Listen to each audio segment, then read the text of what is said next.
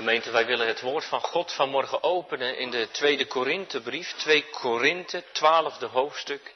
En we lezen de versen 1 tot en met 10. 2 Korinthe 12 is de schriftlezing en we lezen de eerste 10 versen. Daar lezen wij het woord van God.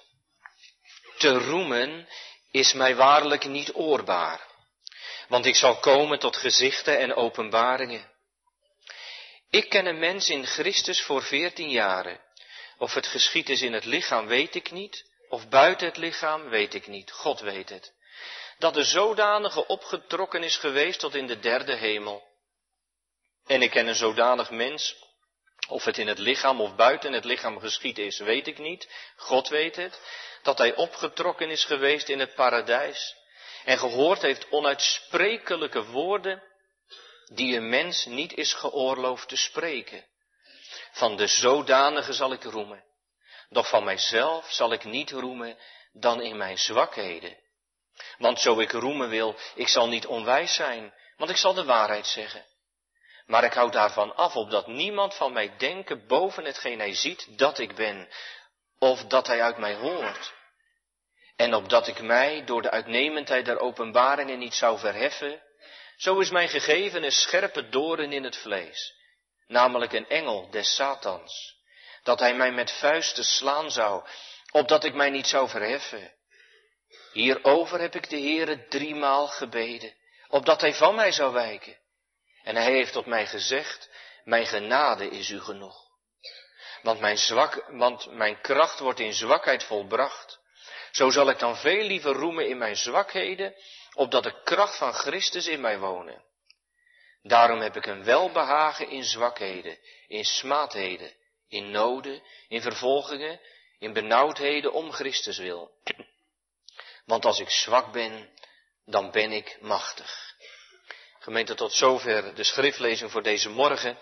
Tekstwoorden vindt u in het gelezen gedeelte 2 Korinthe 12, vers 8 en 9a waar de apostel zegt over de doren in zijn vlees, hierover heb ik de Heere driemaal gebeden, opdat hij van mij zou wijken. En hij heeft tot mij gezegd, mijn genade is u genoeg. Tot zover de schriftlezing en de lezing van onze tekst. Wij zetten boven de preek van vanmorgen gebed en verhoring. Gebed en verhoring. Gemeente, zou het echt helpen om te bidden? Zou het echt nut hebben om ergens voor te bidden waar je het moeilijk mee hebt? Zal het echt helpen? En wat levert bidden eigenlijk op? Of een andere vraag, wat verwachten we er eigenlijk van? En waarom doen we het? De Heidelberger zegt het wel heel erg mooi, hè? De Heidelberger zegt over bidden dat wij deze vaste grond hebben, dat Hij ons gebed, niet tegenstaande dat wij dat onwaardig zijn, om des Heere Christus wil, zeker zal verhoren. Zoals Hij ons in zijn woord beloofd heeft. Dus dus zegt onze Heidelberger, bidden heeft zin. Want dat heeft God ons beloofd in zijn woord. Bid en u zal gegeven worden. En ondanks dat de mens het niet waard is, dat God naar hem of haar luisteren zou, omdat we dat niet verdiend hebben, wil hij, om Christus wil, ons gebed zeker verhoren. Want want de Heer Jezus zei dat toch? De Heer Jezus zei, al wat gij de Vader zult bidden in mijn naam, alles, dat zal hij u geven. Ja, zegt er iemand vanmorgen, maar dan ben ik er nog niet uit. Want ik kan wel bidden, en ik kan wel vragen, en ik kan wel smeken. Maar is degene die vanmorgen bidden voor een zieke. Is die zieke beter af dan die andere zieke die niet bidt? En, en jongelui zou het helpen Als jij bidt voor school en voor je tentamens en examens, zou het helpen. Jij bidt en een ander bidt niet. Heb jij meer kans op hoge cijfers en dat God je helpt? Heeft bidden wel echt zin? Of anders gezegd, gemeente, hoe werkt dat eigenlijk? Hoe werkt dat nou met, met de verhoring van gebed? Want dat is toch eigenlijk de vraag?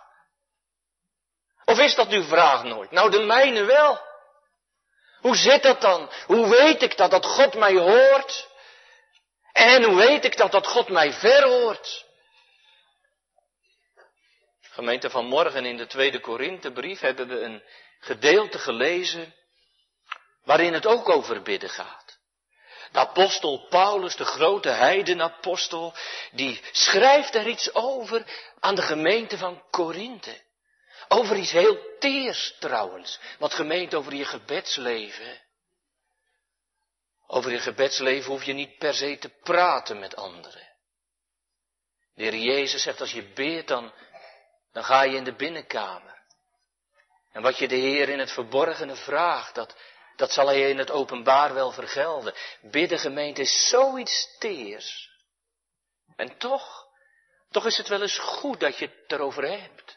Bijvoorbeeld met je kinderen. En dat je eens wat vertelt van hoe je de Heer hebt gebeden. En zo vertelt Paulus aan de gemeente van Korinthe heel expliciet iets over zijn gebedsleven. Hij zegt, er is een moment geweest dat ik driemaal gebeden heb.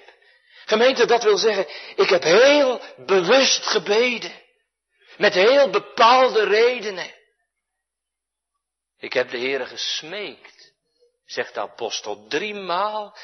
Dat wil zeggen, gemeente, heel speciaal en heel intens. Dan kunnen mensen vanmorgen in de kerk zijn of meeluisteren die zeggen, ja dat ken ik wel. Dat heb ik ook gedaan. Er zijn dingen in mijn leven, daar, daar heb ik heel speciaal en heel intens voor gebeden.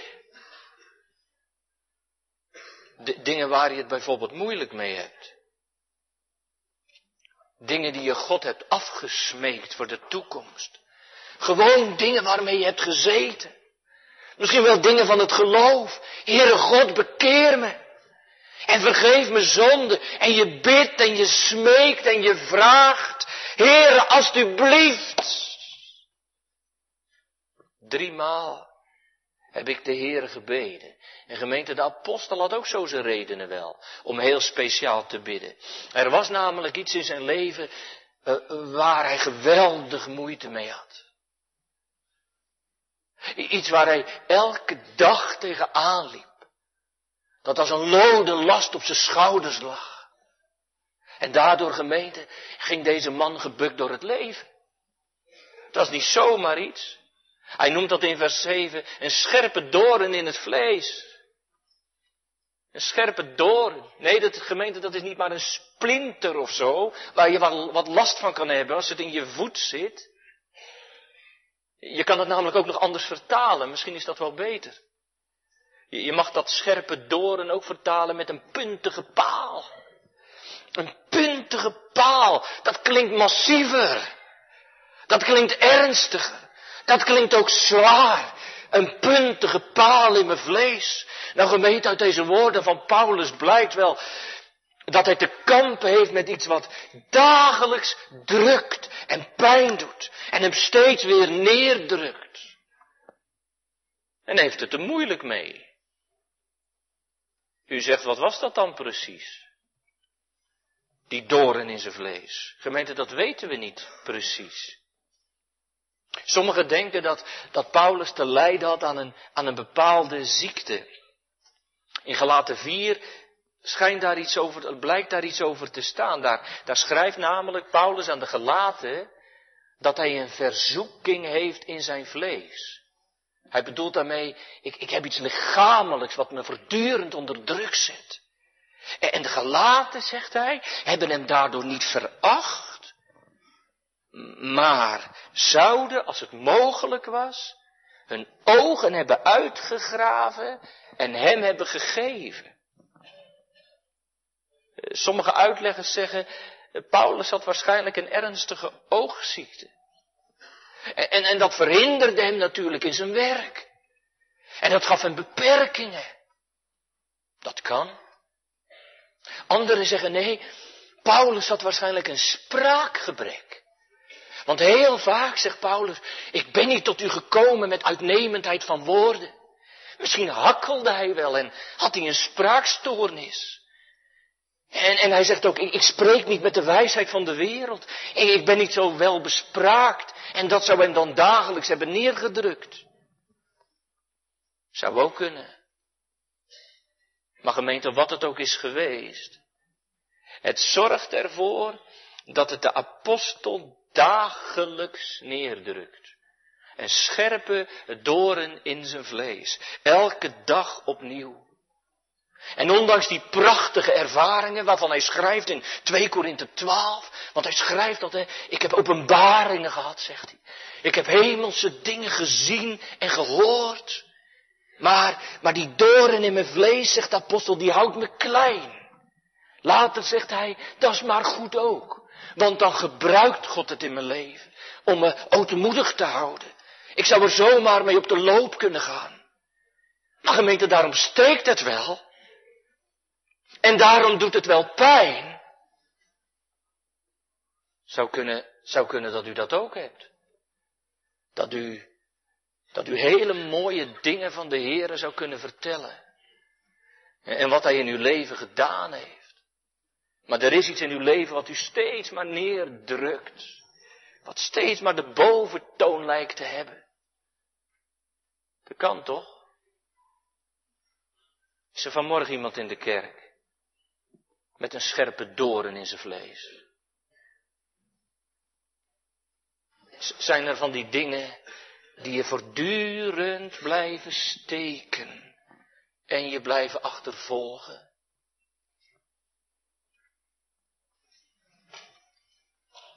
En iedere keer opnieuw loop je er tegenaan.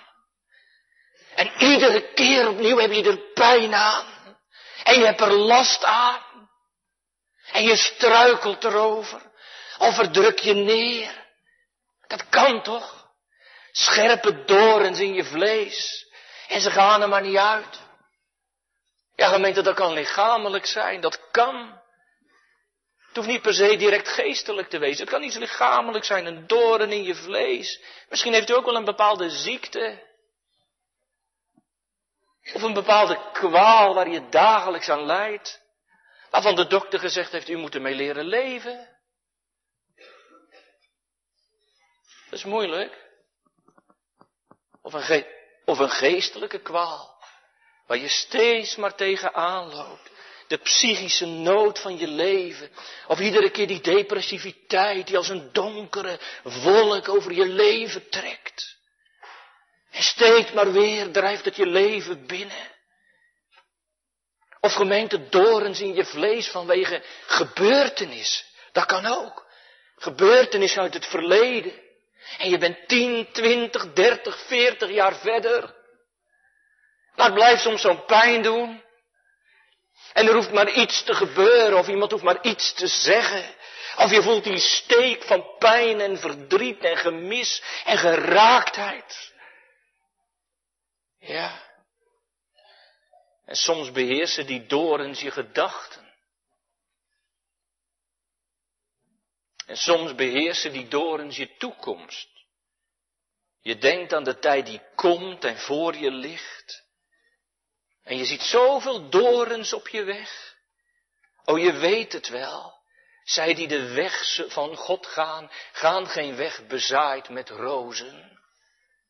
Maar die dorens vallen ook niet mee. En het komt allemaal niet vanzelf goed.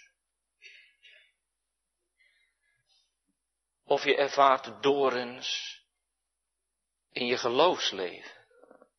Heeft u dat ook wel eens? Van die dorens die iedere keer maar weer de kop opsteken. Aanvechtingen bijvoorbeeld.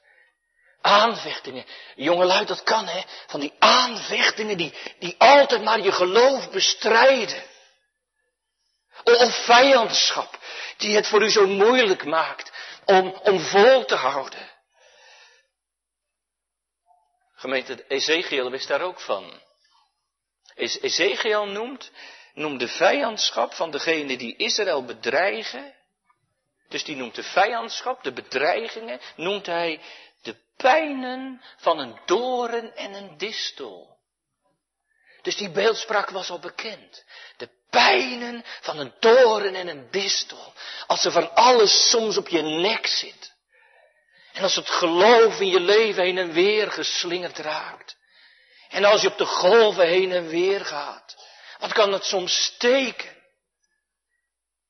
Allemaal scherpe dorens. Of de dorens, gemeente, van het gemis. Oh, die doen verschrikkelijk zeer. Van die geliefde die er niet meer is. En je komt er maar niet overheen. Een scherpe doren in het vlees. Gemeente, waar zit die van u? Waar, zit uw doren? De, de apostel Paulus die lijdt er werkelijk onder. Zijn, zijn er vanmorgen in de kerk die zeggen ja, ik, ik leid daar ook onder. En je moest eens weten. Nee, aan de buitenkant zie je het niet altijd. Dat zegt Paulus ook. Je ziet het niet altijd. Maar van binnen doet het des te zeerder. En de apostel zegt, ik ervaar het als die slaande vuisten van Satan. Natuurlijk. Want die auteur van het kwaad en het lijden, die is door de apostel snel aangewezen. Gemeente, er is niemand anders dan Satan die er alles aan doet om je leven vol moeite en zorgen te laten zijn. Pijn en verdriet, wist u dat? Pijn en verdriet, dat zijn de handelsmerken van de boze. En hij steekt je ermee. En hij hoopt dat je je geloof verliest. En daarom slaat hij met vuist op je leven. En hij slaat je bij God vandaan. En hij hoopt dat je hele grote vragen krijgt. Dat je zegt, God, waarom? Waarom heb ik dat kruis? En waarom heb ik die dorens in mijn vlees? En hij slaat maar door. Ja, Paulus zegt, het zijn die vuisten van Satan. Hij duidt het heel geestelijk. Maar, maar Paulus weet ook nog iets anders. Gemeente, hij weet ook. En dat is een geheim misschien wel. Hij weet ook dat het niet buiten God om kan. En dat het niet buiten God omgaat. Hij weet één ding, de Heere regeert. En daarom kan al dat lijden en al dat kwaad kan alleen maar onder de toelating van God plaatsvinden. Nee, dat is voor hem geen dooddoener. Dat kan het worden, hè, gemeente. Dat kan een dooddoener worden. Je bent ziek en je lijdt ergens aan en er komt er iemand langs en die zegt, ja, maar zijn de mensen niet die het je aandoen? Dan kun je hem in de knoop raken. Gemeente, zo'n uitdrukking kan zo koud zijn, zo onbegrijpelijk. Doet God het dan en waarom doet hij het dan? Maar zo werkt het bij de apostel niet. De apostel troost zich, troost met de gedachte dat er niets buiten God omgaat. En hoe de Heer dan toelaat, gemeente, of dat doen kan. Ja, dat blijft vaak een mysterie. En welk doel ermee gediend is, dat, dat blijft voor ons vaak een mysterie. Eén ding blijft staan. De Heere regeert. En juist dat geloof, gemeente, dat de Heere regeert, dat maakt dat we met die, met die doornen van het vlees tot God mogen gaan. Doet u dat ook? Doet u dat ook? Want Paulus, hè, die werd dat slaan van Satan zo moe. En dat steken van die doren deed zo'n pijn. Daar kunt u zich misschien wel iets bij voorstellen. Hoe houd ik het vol? En, daarom, daarom gaat de apostel ermee naar de Heer. Wij zouden zeggen, het enige juiste adres. En dan staat er dat Paulus driemaal de Heer bad. Gemeente, zeer intens smeekt hij God. En wat heeft hij gesmeekt? Nou, dat kan ik u wel zeggen hoor. Hij heeft gesmeekt of die slaande vuisten van Satan, of die daarvan verlost mogen worden. Tuurlijk, dat heeft hij gebeden. En hij heeft gebeden, oh God, verlos me alstublieft. Want ik hou het niet uit. Hij heeft de Heer Jezus woorden nagebeden. Jezus had het toch gezegd, verlos ons van de boze. Nou, hij heeft het gebeden. Psalm 38 verwoordt zo'n gebed op een hele aangrijpende wijze, vind ik. Misschien is het uw gebed ook wel. Heren, ik voel mijn krachten wijken en bezwijken. Haast u tot mijn hulp en red. Red mij, schutsheer, God der goden, troost in noden, grote hoorde der gebed. Nee, en, en Paulus gemeente, u moet niet denken als hij zegt, driemaal heb ik de Heere gebeden, dat, dat dat voor Paulus eh, drie keer een zinnetje was in zijn gewone gebed. Maar gemeente, de tekst geeft aanleiding dat dat driemaal bidden van de apostel een, intense gebedsworsteling was. Met de Heer. Zeker. Hij heeft, hij heeft de hemeltroon bestormd. Het was niet maar een tussendoortje in de gebeden. Gemeente, dat kan het soms worden, hè? Gebed om nood, in nood. Een tussendoortje in onze gebeden. Oh ja, God, en wilt u me ook nog genezen? En wilt u me nog helpen? Nee, nee, Paulus heeft intens gebeden. En smeken voor Gods aangezicht. En dat deed hij in geloof. In het diepe geloof dat God een hoorder is der gebeden. Ja, ja, zo heeft hij gebeden. Paulus heeft echt niet gebeden. Het baat het niet, dan schaadt het niet. En, en, hij heeft ook niet gebeden in de zin van, nou ja, ik, ik bid wel, maar ik zie wel. Nee. Zo moet je ook niet bidden. De Heer had er toch toe opgeroepen. Zo wat gij wilt, zult gij begeren. En het zal u geschieden. En wat, wat had Paulus daar niet van gezien? Gemeente jongelui, Paulus had het gezien. Genezingen, wonderen, tekenen. Hij geloofde dat rotsvast. En hoeveel beloften zijn er niet in de Bijbel? Bid en u zal gegeven worden. Dat is toch waar? Of niet? Roept mij aan in de dag der benauwdheid. En ik zal u eruit trekken.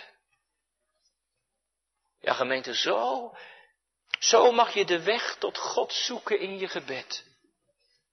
En, en eigenlijk doet Paulus het ons vanmorgen voor. Hij laat mij zien hoe ik met de scherpe kanten van mijn leven tot God mag naderen. Met die rafelranden van mijn bestaan. Mag ik u iets vragen? Kent u dat worstelen met God? Nee, nee, niet dat tussendoorgebed, maar, maar dat worstelen met God. Ik moet denken bij Jacob, aan Jacob bij Pniel. Hij worstelt met God. En ik laat u niet gaan tenzij gij mij zegen. Want gemeente, er is nog wel een verschil hoor. Er is nog wel een verschil hoe je tot God gaat. Met je nood. Weet je waar het mee te maken heeft? Of je nood echt nood is geworden. Of je nood echt nood is geworden. Wil je alleen maar af van een ongemak in je leven? Of van iets wat je hindert? Of is het werkelijk nood? Die scherpe doren in je vlees als de vuisten van Satan. Gemeente, en als we dan, als we dan tot het besef zijn gekomen hè, dat alleen de Heere uitkomst geeft in nood dan kan het toch niet anders. Of je, je worstelt met de Heer. Driemaal heb ik de Heer gebeden. Je mag ook vertalen, gesmeekt. Gemeente, ik weet niet hoe u dat ervaart. Maar dat woord bidden, dat vind ik vaak een beetje uitgehold woord geworden, vindt u niet? Je gaat even bidden voor het eten en even bidden voor het slapen gaan. En misschien is er ook wel een gebedsgroep. En overal gaan we bidden. Dat heb ik wel eens, dan denk ik wel eens bidden, bidden. Weten we nog wel wat bidden is? Bidden betekent smeken. Bidden betekent tot God roepen. Bidden betekent God wees me genadig, alstublieft. Hoor me. Ik heb het niet verdiend, maar hoor me. In Jezus' naam. Gemeente, dat is smeken. En zo vinden we de apostel Paulus smekend voor Gods aangezicht in het geloof dat God een hoorder is. En dan is de vraag van morgen of je iets van dat worstelen afweet. Gemeente met de, met de nood van je leven, de doornen van het leven, bij de Here aankomen. Dat is smekend tot hem gaan. Maarten Luther zegt dat heel mooi.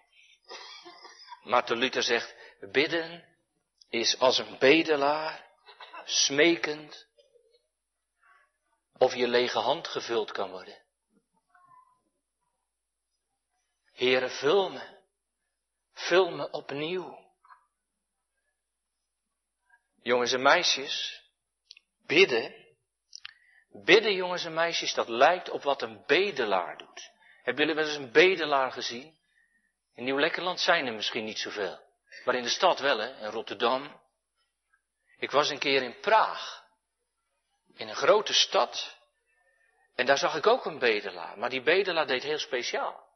En dat ben ik nooit vergeten. Jongens en meisjes, die bedelaar, die zat op een hele beroemde brug midden in de stad. Daar kwamen duizenden mensen voorbij. En hij zat aan de kant. En hij zat op zijn knieën. Echt op zijn knieën. Zijn hoofd tussen zijn knieën. Dus hij was heel klein geworden op zijn knieën, met zijn hoofd tussen zijn knieën. En hij deed alleen zijn hoofd. Zo zat hij, heel stilletjes. Hij keek naar niemand. Hij hield alleen zijn hand op. Kijk, dat is een bedelaar. Een bedelaar heeft niks, jongens en meisjes. En hij knielt en hij hoopt dat iemand er iets in doet. Jongens en meisjes, dat doet God ook. God wil ook dat je knielt en dat je bidt. En dat je tegen de Heere God zegt, Heere God, geef me maar wat ik niet heb. Geef me een nieuw hart, want dat heb ik niet. Geeft u me vergeving, want ik heb dat niet. En dan doet God er wat in. Want dat belooft hij. Ja, gemeente, want God is een hoorder der gebeden. Zoals Luther het zei, want zo kwam ik erop. Een bedelaar, smekend, of de lege hand gevuld kan, kan worden. Als een bedelaar. Gemeente, dat is bidden om uitkomst. Niet omdat je het verdient, maar wel omdat God het moet doen. Ja, mensen bidden wel eens anders. Mensen bidden wel eens in de zin van, ja, nu heb ik het gebeden en, en dan moet God het toch wel geven. Wij denken wel eens dat het bidden een parkeerautomaat is. Je gooit er wat in en hoe meer je erin gooit, hoe langer je mag staan. Maar gemeente, zo is het niet. Smekend bidden is bedelen bidden.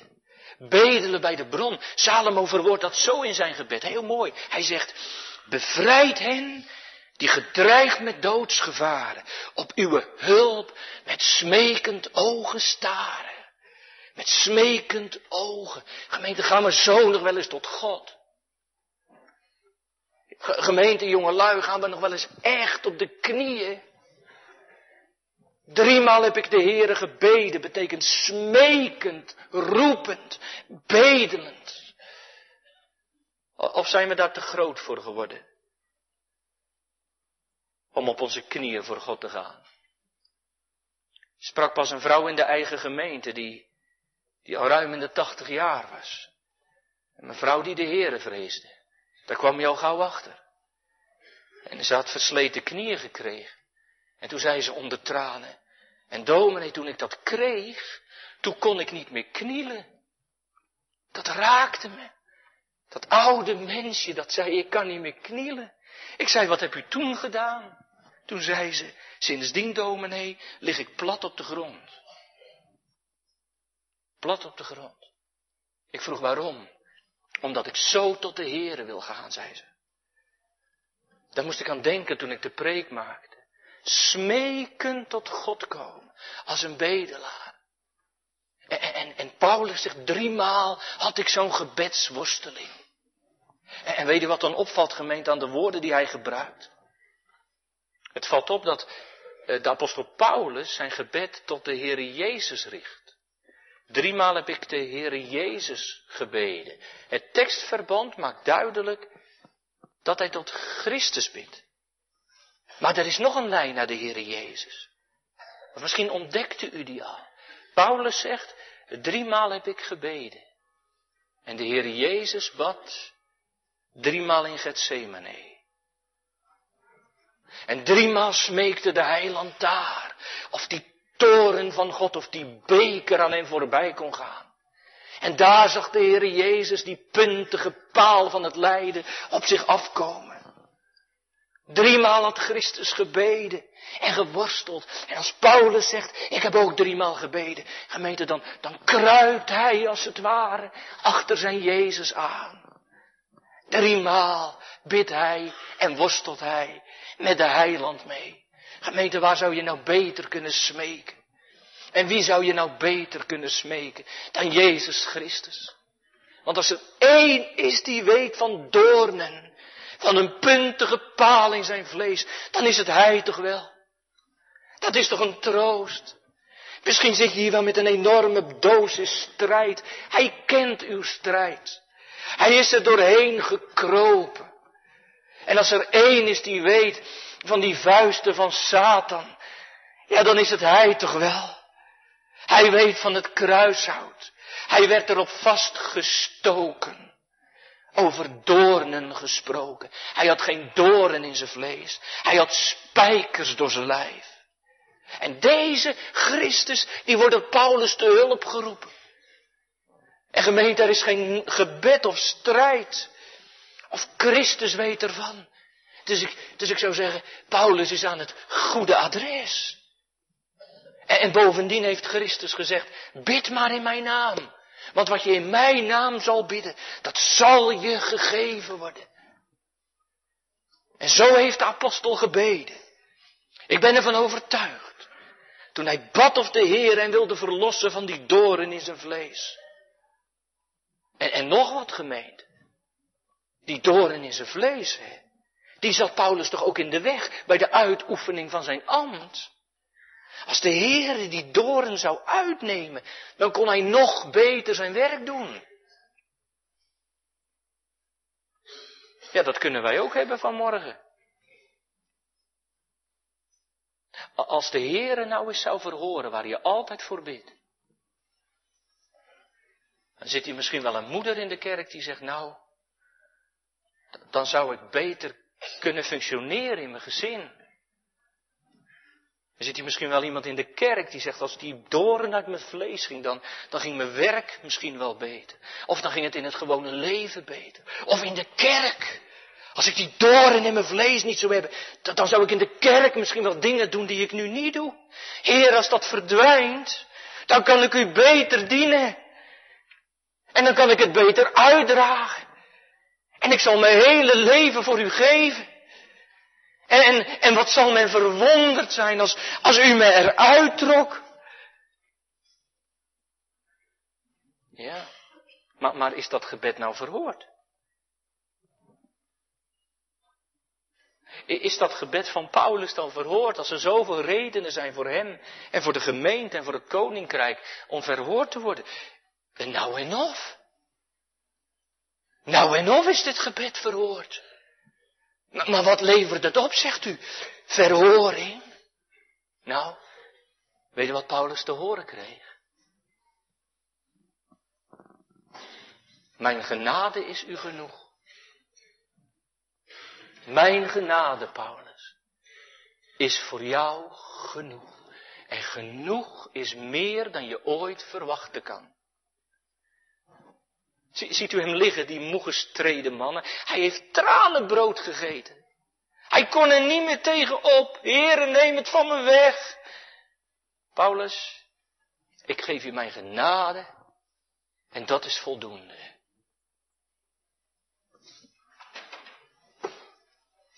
Er, er wordt dus niet gegeven waar hij om vraagt. Ja, ja jongelui, hij krijgt genade of zo. Maar die doren in zijn vlees dan? Datgene waarvoor hij dan gebeden heeft, dat gaat niet weg. Sterker nog, Paulus moet ermee verder leven. Mijn genade is genoeg, Paulus. En verder, mijn kracht wordt in jouw zwakheid volbracht. Met andere woorden, jij blijft zwak. En je blijft ermee doorgaan. Paulus, je moet ermee verder in het leven. Ja, zegt u, maar heeft het dan geholpen? Is het dan niet alleen een doekje voor het bloeden? Heeft het geholpen? Ja, maar anders dan Paulus hoopte en dacht. Paulus, ik geef je genade. Weet je wat de Heer tegen ons zeggen wil? Weet je wat hij wil zeggen tegen die bidder die maar niet van zijn doornen afkomt? Weet je wat de Heer wil zeggen in zijn genade? Mijn kind, ik geef je genade. Dat is verhoring op je gebed. Dat ik je genade geef. En ik reik het aan je uit. En voor u, voor jou, is dat voldoende. Het is genoeg. Wist u trouwens dat in de grondtekst het woordje genoeg voorop gaat? Het zou eigenlijk anders vertaald moeten worden. Er staat letterlijk, genoeg is mijn genade voor u. Het is genoeg. Omdat Christus het volbracht heeft en genoeg heeft gedaan. Mijn genade is genoeg. Maar, maar, maar, maar u zegt, wat, wat is dat dan? Mijn, mijn genade gemeente, dat is dat God zegt, maar ik zal met u zijn. Mijn genade gemeente, weet u wat, dat is niet niks hoor. Mijn genade dat is, ik geef je alle zegeningen om Christus wil. Mijn genade, dat is, dat is dat ik me onverdiend over jou ontferm. Mijn genade, daar heb je troost van. Want, want je krijgt alles wat nodig is om getroost te leven. En zalig te sterven. Dat is genade. Mijn genade is dat mijn hand onder je leven ligt. Mijn genade is dat, dat het goed is wat God doet. En dat je daar gelovig amen op zegt. Dat je zegt, God, het is goed wat u doet. En wat de toekomst ook brengen mogen. Mij geleid is hand. In de grondtekst staat een woordje garis voor genade. Weet je wat garis betekent? Garis betekent ook wat blijdschap schenkt. Wat je blijdschap schenkt. Dus ik geef je, Paulus, wat je blijdschap schenkt. Wat je een hart geeft. Wat je boven alles uitdeelt. Ook boven die dorens in je vlees. Garis betekent ook gunst en liefde. Een teken, een bewijs van Gods liefde.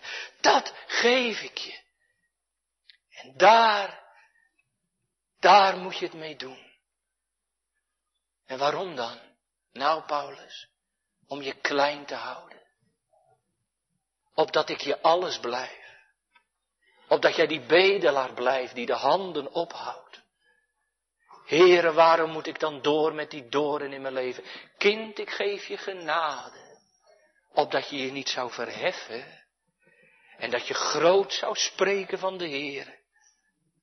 En als je dat krijgt, gemeente, dan ben je zo rijk, hè. Dan vergeet je die doornen wel eens. Of, of, of, of omgekeerd. Dan zeg je, Heer, als ik zwak ben, dan ben ik machtig. En als ik in het duister ben, dan zie ik uw licht. En daar zal ik van getuigen. Dat is genade. weet je waar het over die genade gaat? In Psalm 23. De Heere is mijn herder. Mij zal niets ontbreken. En dan zegt de wereld misschien tegen je, wat heb je daar nou aan?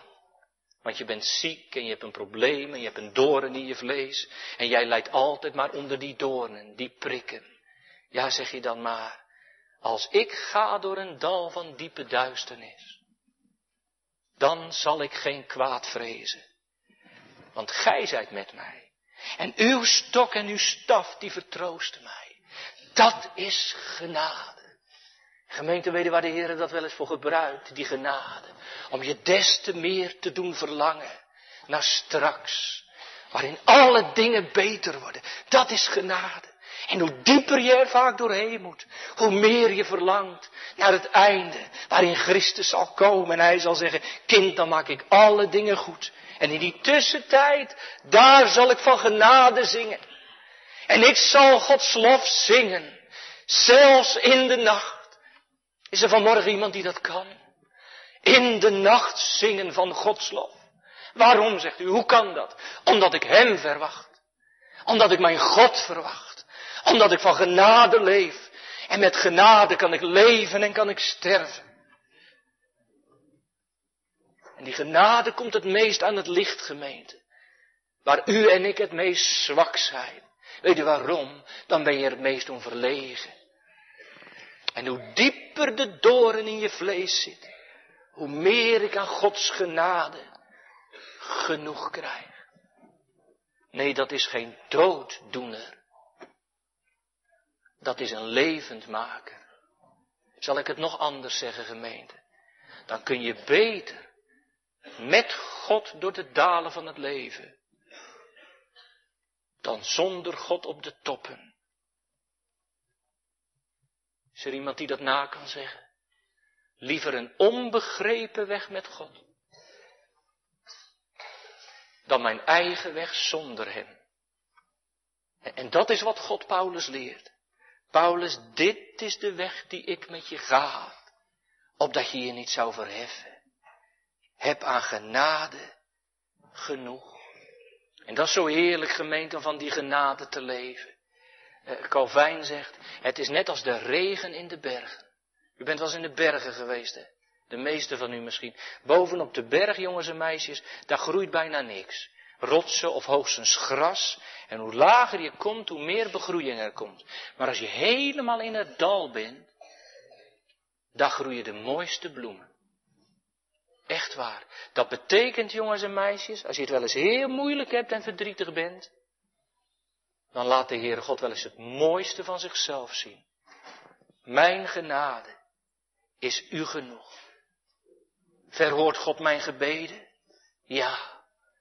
Maar niet altijd op de manier eh, die, die ik denk dat goed voor mij is. Maar die God vindt dat goed voor mij is. En wanneer is iets goed voor mij? Als ik leer leven van genade. En daarom, daarom roemt Paulus in zijn zwakheden. Als ik zwak ben, dan ben ik machtig. En als ik moet lijden, als ik gesmaad word, als ik benauwd ben, als die doren in mijn vlees steekt, dan ben ik machtig. Dan zal ik roemen in het kruis. In het kruis zal ik eeuwig roemen. In de naam van Christus zal ik een loflied opheffen. Ik zal zijn lof in de nacht zingen. En als die doren in mijn leven pijn doet, dan maakt dat dat ik dicht bij hem blijf. Mijn genade is genoeg. En bij het kruis gemeente, daar stroomt die genade je tegemoet. Daarom moet je daar wezen. Je moet bij het kruis wezen. Daar stroomt de genade je tegemoet. Want daar is er één geweest. Die zich liet nagelen aan die puntige paal. En weet je waarom hij het deed? Weet je waarom hij het deed? Om vanmorgen genade op u te doen regenen. Genade, rijk en vrij. Ik las in een Engels commentaar iets heel moois over deze tekst. Daar, daar las ik dit. Deze woorden, mijn genade is u genoeg, die moeten gegraveerd worden in, het hand, in de hand van iedere gelovige. Zo kun je er iedere keer naar kijken. Als je weer met lege handen staat. Mijn genade is, is u genoeg. Jongens en meisjes, kijk eens even in je hand. Kijk eens even in je hand. Doe eens een klein beetje dicht. Als je nou goed kijkt, hè, bij de meeste mensen staat er dan een M. Staat die bij jou er ook? Dan moeten we wel kijken. Een M. En het Engelse woord voor genade is mercy met een M. En als je nou thuis komt en je moeder zegt of je vader, waar ging de preek over? Dan kijk je even in je hand en dan zeg je, oh ja, het ging over dat woord met een M. Mercy. Genade. Gemeente, als je met lege handen staat, dan moet je maar eens in die lege handen kijken. En daar staat genade. Mijn genade voor u is genoeg. Genade, verworven aan het kruis. Heeft een bidder gekregen wat hij bad? Hij kreeg niet wat hij bad. Maar hij kreeg meer. Gemeente, weet u dat ook? Van dat meer dat bij de Heere is. Dan, dan is geen gebed te vergeefs. Dan zing je de psalm van straks aan het slot. Uit je hart. Ik zal u lof zingen in de nacht. God, u geeft me niet wat ik vraag. Maar u geeft me wat goed voor me is. En dan, dan buig ik mijn hoofd. En dan zeg ik, God, wat bent u goed. U verhoorde anders. Maar ik ben rijker. Dank voor uw genade. Amen.